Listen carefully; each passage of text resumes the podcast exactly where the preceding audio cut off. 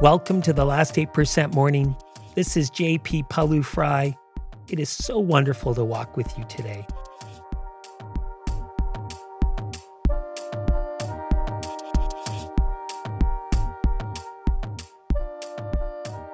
In today's session, a summary of season one. It has been a great first season. I feel so blessed to be with you on this ride. It has been nothing short of a labor of love. And so today we go over the season, we talk about what we learned and a reminder of how we want to show up, which is what the podcast is all about. Let's walk.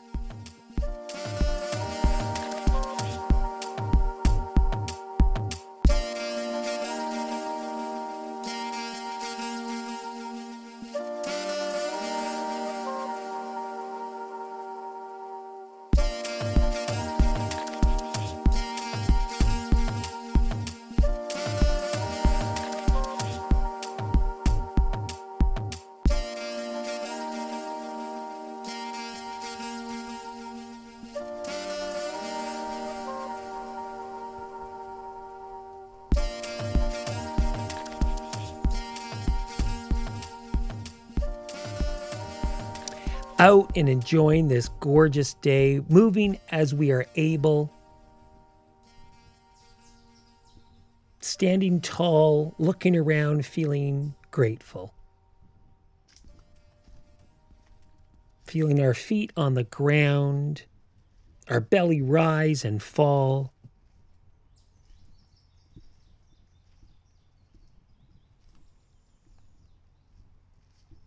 Feeling so fortunate to be able to do this work. So we start with being mindful of belly and body, as you well know. Then we will move to our idea of the day, and then we'll move to gratitude. That's our BIG structure for today.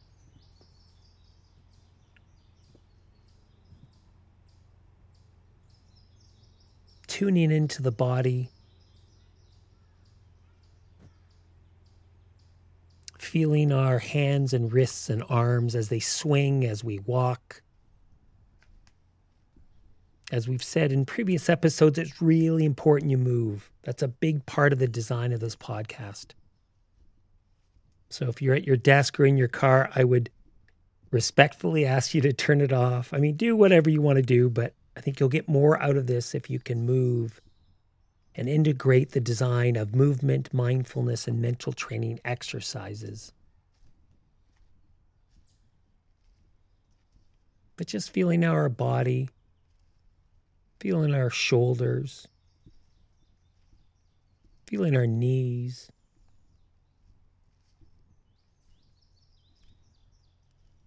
Feeling our head and neck and just bringing a curiosity.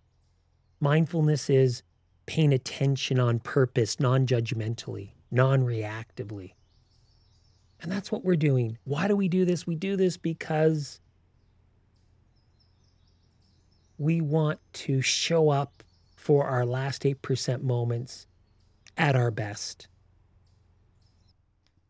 We want to summon all of the skills and capabilities and energies and intention that we have so that we can be closer to our best in these really important moments in our lives. And a big part of what gets in the way are emotions. And so we're building skills of emotional intelligence. So just feeling our body move, our feet on the ground, our belly rise and fall. And again, looking around, standing tall, feeling grateful. This is our final episode of the season. By the way, we will be moving to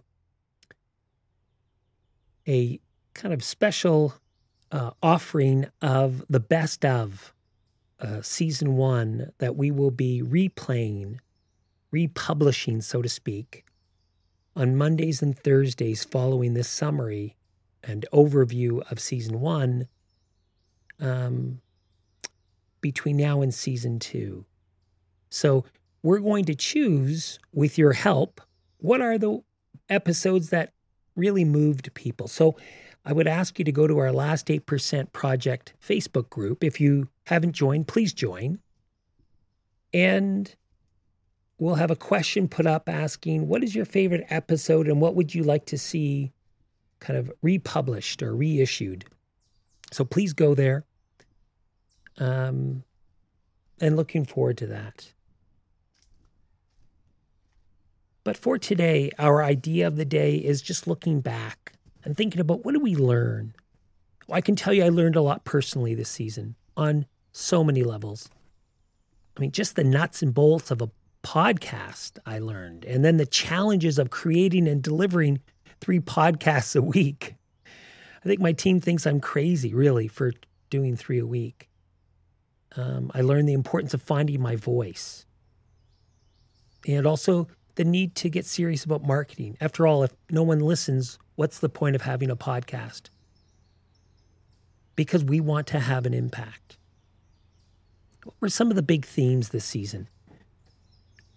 To start, that we each want to be successful in whichever way we measure and quantify success. And we want to be happy. And we want to feel connected we want to adapt to the great change in front of us. At work, if we are a team member or manager or leader or teacher or healthcare worker, we want to be exceptional. If we have kids, we want to be a great model for them. If we are in a relationship, we want to build a great relationship. So we have this aspiration, but we also learn that there are obstacles in our way to this intention, to this aspiration, and that we struggle. We struggle with many of the things in front of us, not because we're flawed, but because there are a lot of obstacles, such as working with some of the more challenging people in our lives, both at work and at home. This might have become more obvious to many of us as we were sheltering in place at home with our families, and we each found that it wasn't always so easy, especially when we are all under pressure, or we found ourselves sheltering in place on our own, and we found that challenging in its own way. We also face obstacles around the great change that we are all facing and the uncertainty that are roiling many parts of our lives at work, in our family, because of the pandemic, or job loss, or racial injustice. So we you know, I've come to understand over the course of the season that we all have this aspiration to be happy and healthy and productive and successful, but we face obstacles. And so we need a plan. We need a plan to help us become the best version of ourselves, no matter the situation, so that we can achieve whatever goals really matter to us. And that's why we have this podcast. In this podcast, we did our best to offer insights into human behavior. We challenge you to become a student of human behavior, such as how does our brain work under pressure? How are emotions made? And how does all of that drive behavior? Because if we don't understand that, it's really hard to navigate change in relationships. We learned why mindfulness is such an important practice if we're going to be able to stay not run when things get hot, when things get uncomfortable.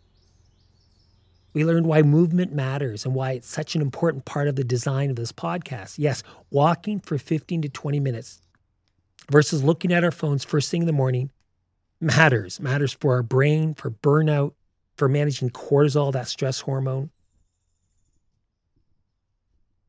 We learned how to craft an identity statement and how it can be used as an anchor for us when everything seems to be moving and shifting, and wh- why we need to come back to it over and over again and build evidence for it if we're going to believe it and live into it. It's interesting. I had a um, a listener suggest in a note that it seems boastful when we say our identity statement. And it's a great point. And I would say, you know, it's an aspiration.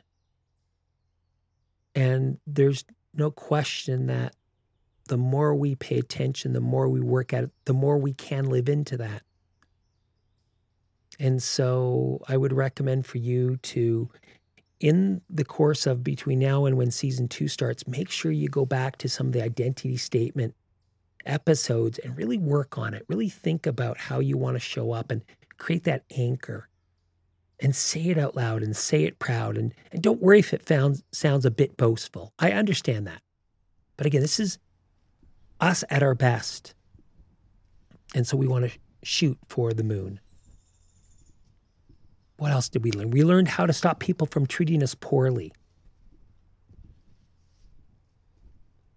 We talked about, and hopefully we learned something about finding our voice as we stepped up with the intention to play a part in righting the injustices that people of color and indigenous people have faced for far too long. We had some intensive weeks focus on particularly important topics, such as Anxiety Week. A lot of us are feeling anxious. Empathy Week. We need more empathy in the world right now. Performing Under Pressure Week. And we just finished with Self Awareness Week, Emotional Management Week, Emotional Connection Week. Those three last weeks are the foundational parts of our emotional intelligence model that we use in our training program self awareness, emotional management, emotional connection. We also had one of my absolute favorites, the Hero Heroine's Journey Week. And along the way, not only did we become students of human behavior and learn insights, but we also learned specific emotional intelligence skills and tools to help us manage our most difficult moments, whether it be that challenging conversation we each need to have, or the difficult decisions in front of us, or any high pressure moment. We call these, as you know, last 8% situations because they are more difficult than the ones we usually face in the course of a day, a week, a month, or in COVID's case, maybe a lifetime and we struggle with them. And we learn that we can fall into a predictable default behavior of either avoiding or making a mess. I hope you learned a little bit about yourself throughout this season. But more than anything, what I hope we learned in this season of this podcast is that we can see and use our most difficult moments, our last 8% moments, as opportunities to transform. Let me say that again because I think it's so important. That we can see and use our most difficult moments as opportunities to transform. It's not something to move away from and begrudge, it's something to actually befriend and approach and welcome. Because we all face challenges in our life. You do, I do, we all do. Some of us see these challenges as something that is happening to us, and we feel like victims, and we become powerless and passive, and we lose energy, and we become hopeless. But some of us see that we have a choice, that we can choose to meet our most difficult situations head on and see our last 8% situations as required, as required to create better versions of ourselves that this situation is not happening to us, it's happening for us. And that we can be someone who is not only not afraid to meet their most difficult situations head on, but sees it as required again to create that better version. This is what it means to be a last eight percenter. When we do that, we move from being passive, indecisive, anxious to still maybe feeling anxious and emotional in some way, but also feeling courageous, also being decisive, also being active. As someone who takes responsibility and has control over their narrative. As we finish the season, ask yourself how do you want to be remembered when you come to the end of your life? As someone who accepted the challenges that you faced, whether it's the pandemic, or whatever challenge it is that you're facing in your life and built new skills? and created that better version of themselves, or someone who became passive and didn't challenge themselves? I know that you know the answer. It was my hope from the beginning to see if we could start a movement that challenged people to become and to move from being a victim who lets fear and anxiety overwhelm them and paralyze them to becoming a last eight percenter, a person of strength and courage who sees every challenge as an opportunity to transform. And I have to say, I feel like we're getting there. And I want to thank you for playing your role, for showing up and putting in the, the kilometers or the miles walked.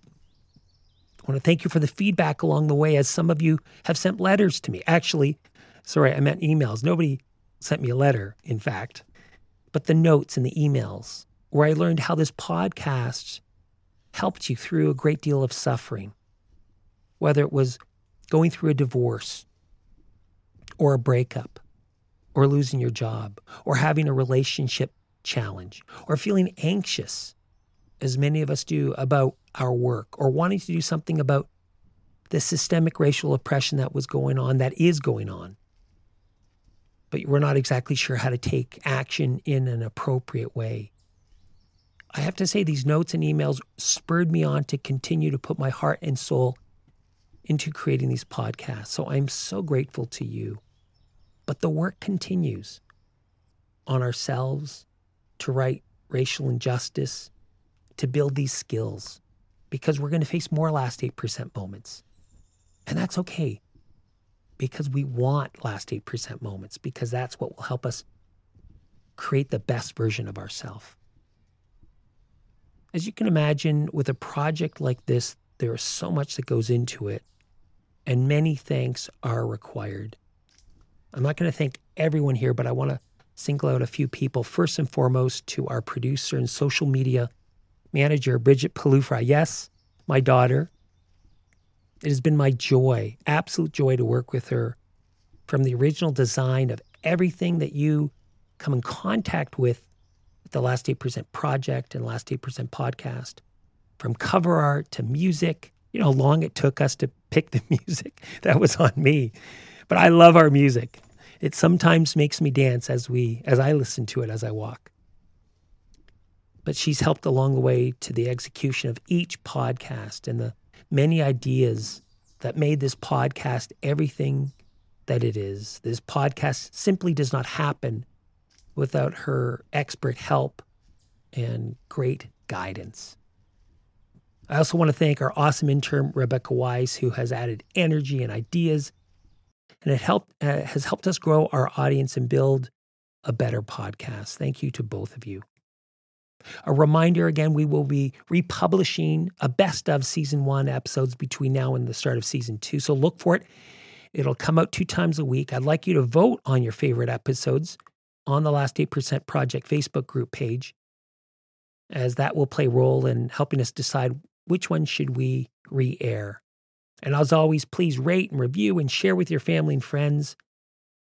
But most of all, stay safe, be courageous, and we will see you next season.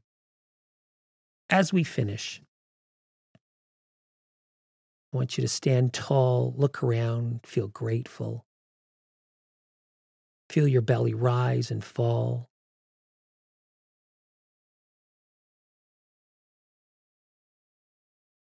And come up with five things that you can feel grateful for. Could be the people in your life, the opportunities that you have, the health you enjoy, your hands, your feet, your belly. Come up with your big five of things to feel grateful for.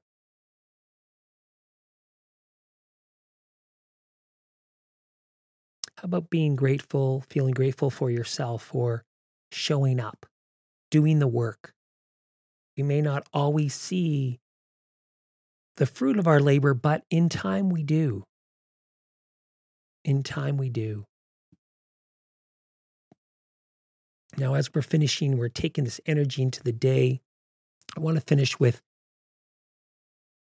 one of my absolute favorite quotes Haruki Murakami, the Japanese writer who wrote, And once the storm is over, you won't remember how you made it through, how you managed to survive. You won't even be sure whether the storm is really over. But one thing is certain when you come out of the storm, you won't be the same person who walked in.